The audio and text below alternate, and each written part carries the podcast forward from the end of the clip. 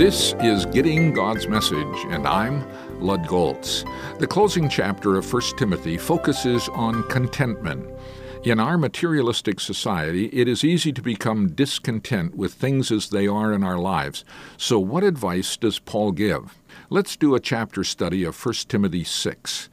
To start with, I give the chapter a title Godliness with Contentment. I chose verses 6 and 7 as the key for understanding this chapter. Godliness with contentment is great gain, for we brought nothing into the world, and we can take nothing out of it. But if we have food and clothing, we will be content with that. Paul put this so succinctly as a summary of what is in the chapter, I can't improve on it. The only point I would add is that if God has blessed us with wealth, we should find ways to bless others with it. The main question I would have in reflecting on this chapter is this Why is it so easy for us to focus on the material, temporal things of life over against the spiritual, eternal?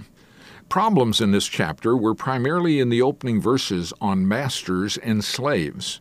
Another problem for some would be if God has given me the gift of giving, should I pursue wealth in order to be able to give more? After further reflection, I came up with the following outline under the title Godliness with Contentment. Three main points the pursuit of wealth, the purpose of wealth, and the priority of true life over wealth. Let me encourage you to find subpoints under each of these main points in preparation for our next visit, and I'll share the subpoints I came up with.